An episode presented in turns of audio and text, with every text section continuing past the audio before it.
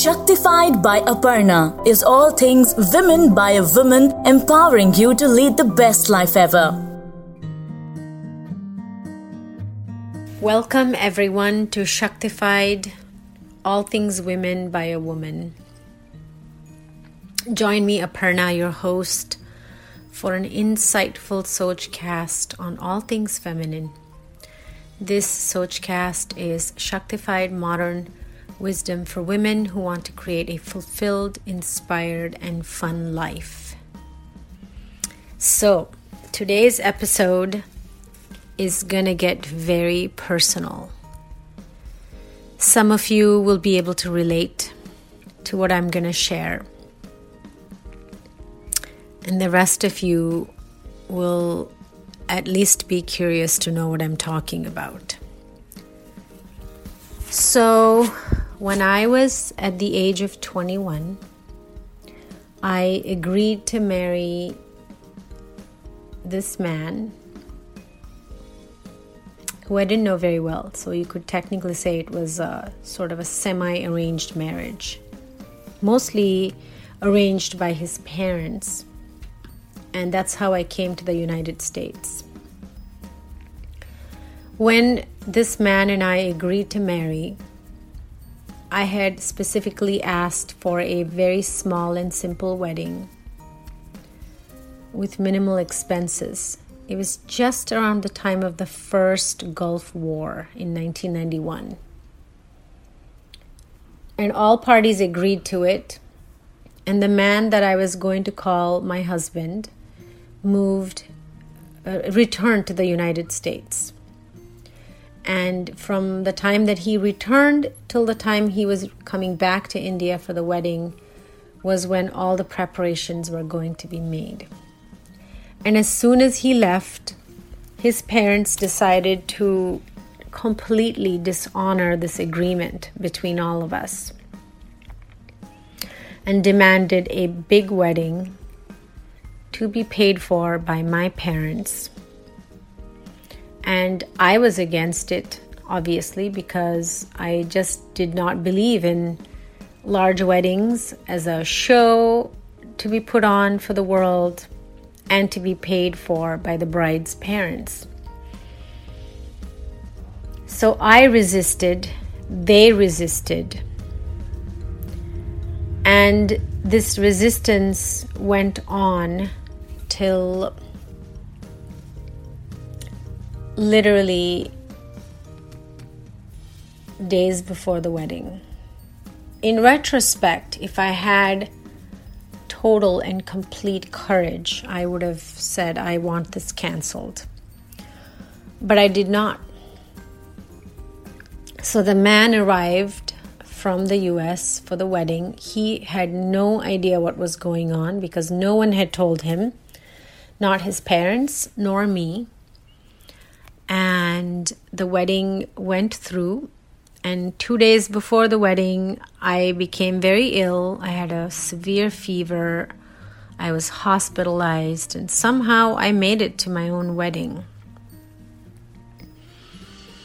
And I went to the US a month later after my visa came through.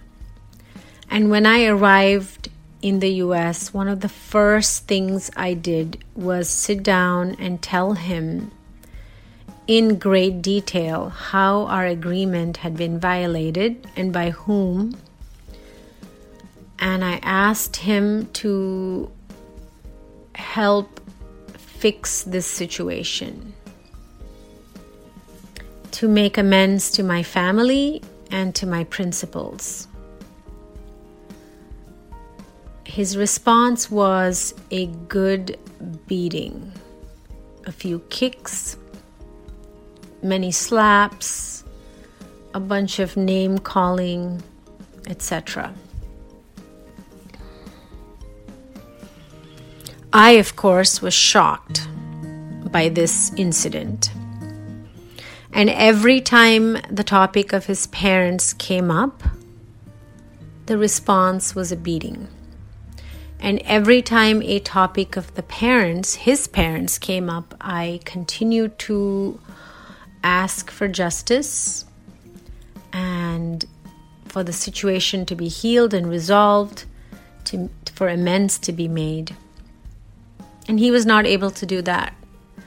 What he was able to do was beat me. And this went on for four years, during which I was completely dependent on him, financially and otherwise. Slowly but surely, I learned to drive. I learned to, um, I got a job. I learned the ways of American life. And eventually, on one fine day in April of 1995, four years, nearly four years after being with this man, I announced to him that I was leaving. I had a job that paid me a very small sum of money at that time. And I decided that I was going to rent my own studio apartment and uh, continue at this job. He didn't believe me that I was going to leave. He didn't think I had it in me to leave. But I did. I had some friends who helped me move out. And I started my life as a young woman in America, finally, as a free woman, free of violence, free of animosity, free of a fake marriage. Now, mind you, during this entire four years, nobody knew about what was happening. I did not share this with my family. I did not share it with his family. It was a very private hell, let's just say.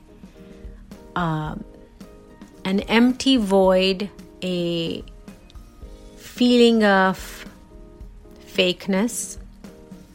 Because I told my parents everything was fine, and his parents, everything was fine. All along, I knew nothing was fine. This was no marriage, this was no real relationship. And it was the most emptiest experience of my life. Also, one of the most disempowering, shocking experiences of my life.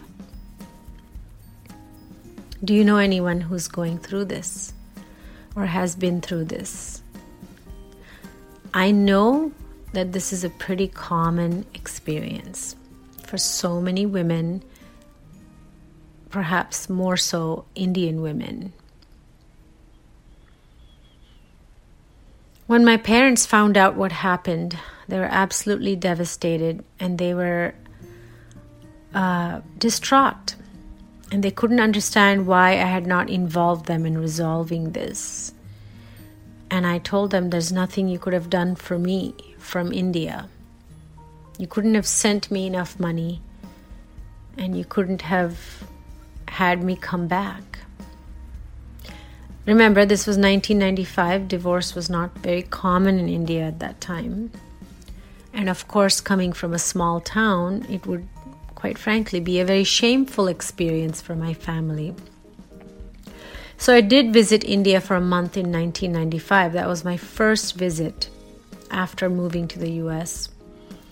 And to a great extent, I felt I didn't even want to come back to the US. I had nothing here. But my parents believed that it was better for me to be here especially with the taboos around divorce. So, to some degree, I, I returned with some reluctance, but to some degree, I also knew that it was the right thing for me to do. I decided to share this story, a very deeply personal story, which I rarely visit. There's very little um, reason for me to visit this story because it was almost 30 years ago that this happened to me. But I feel for the purpose of this Sochcast, for us all to become even more Shaktified, this is an important and relevant story because when we become a victim and when we buy into the victimhood, We really don't see any other options. On the path of this Shaktified life, the path of fulfillment, my teacher always has emphasized to me and his other students that nothing ever happens without the permission of the soul. And the soul comes here to learn lessons in this identity as Aparna, in this body, in the family that I was born into, and in the ways that things have unfolded in my life for my personal evolution. Even as a young girl, a young teenager, and a young woman, I was very disempowered. I was shy, I was quiet, I was very sensitive, and I internalized everything. I blamed myself for everything. And so much of my younger days was a reflection life showed me what I believed. And it doesn't matter where or how I got a set of these false beliefs that I was powerless or that I was a victim. But I really was an embodiment of this victim mentality and this disempowerment.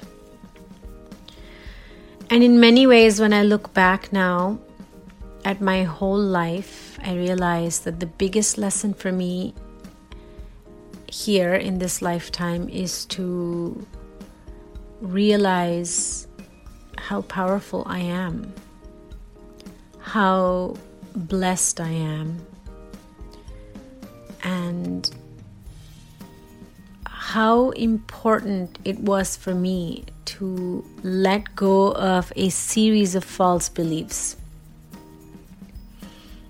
One of them being that no one was ever going to love me and that I would always be rejected. And because no one wants me, that I was going to continue to suffer in the feeling of rejection and abandonment. Over the last 25 years, many other things have happened in my life as a woman, as a mother.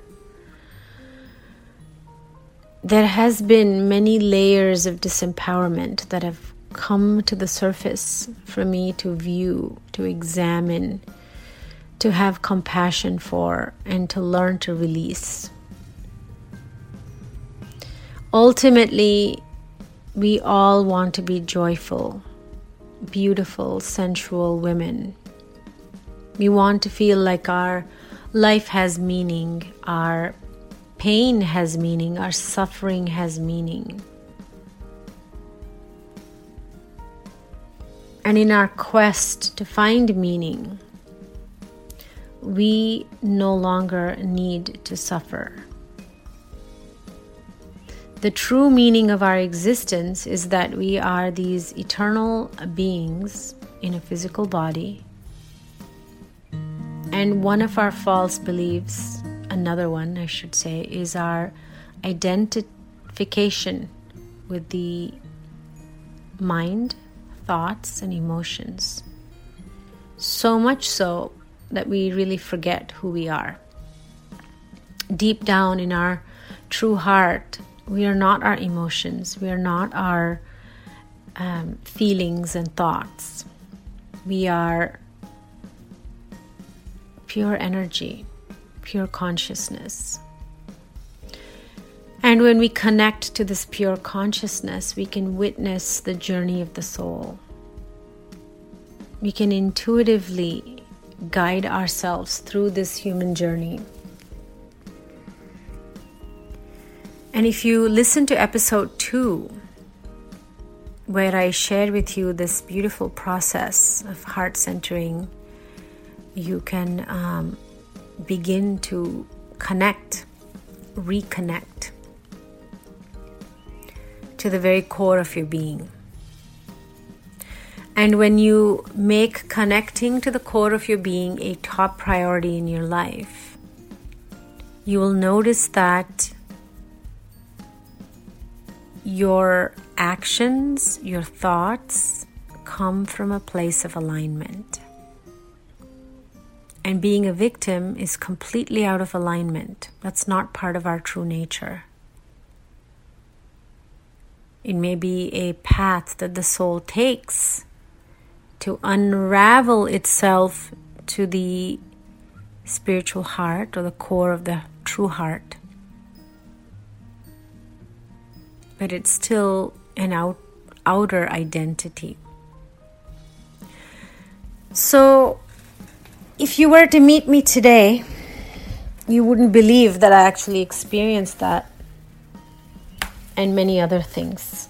You wouldn't be able to tell just from looking at me or talking to me that I'm the young woman who went through that and came out fairly unscathed physically, emotionally.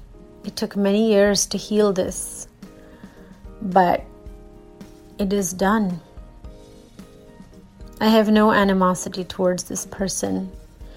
I have no animosity towards anything that has happened in my life because, as my teacher says, nothing happens to you, everything happens for you. Think about that. A victim will say, This was done to me.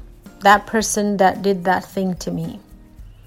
But a person, a woman who is on a Shaktified path, recognizes that everything happens for me. I am not condoning abuse. I am not condoning um, torture, violence, aggression. That is not what I'm saying. Do not misunderstand me. What I'm saying is, as life's experiences come to us, we can take time, we can take the gift of our intuition to look within, to see where we can become aligned. Because when there is abuse, that karmic connection is done.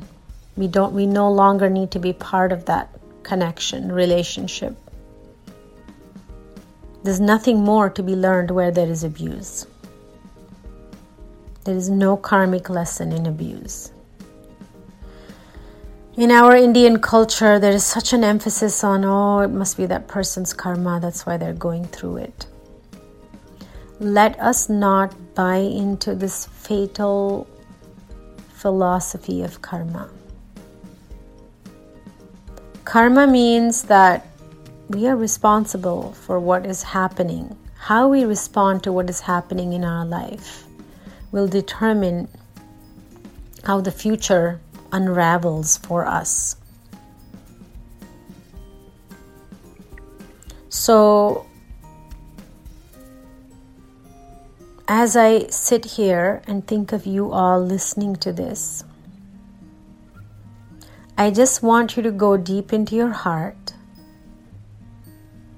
and feel into the beauty of who you are as a woman, young woman, older woman, it doesn't matter. And know that your destiny is in your hands. And your destiny is universal in the sense that you are here to experience joy and bliss and fulfillment and stand in the flow of your own Shakti. How you get there is very much dependent on your individual human journey. When you get there is also dependent on your own human journey. But if you want this Shaktified life of fulfillment and bliss and joy and lightness and laughter, vitality, exuberance, and joy, it's yours. It is yours to create.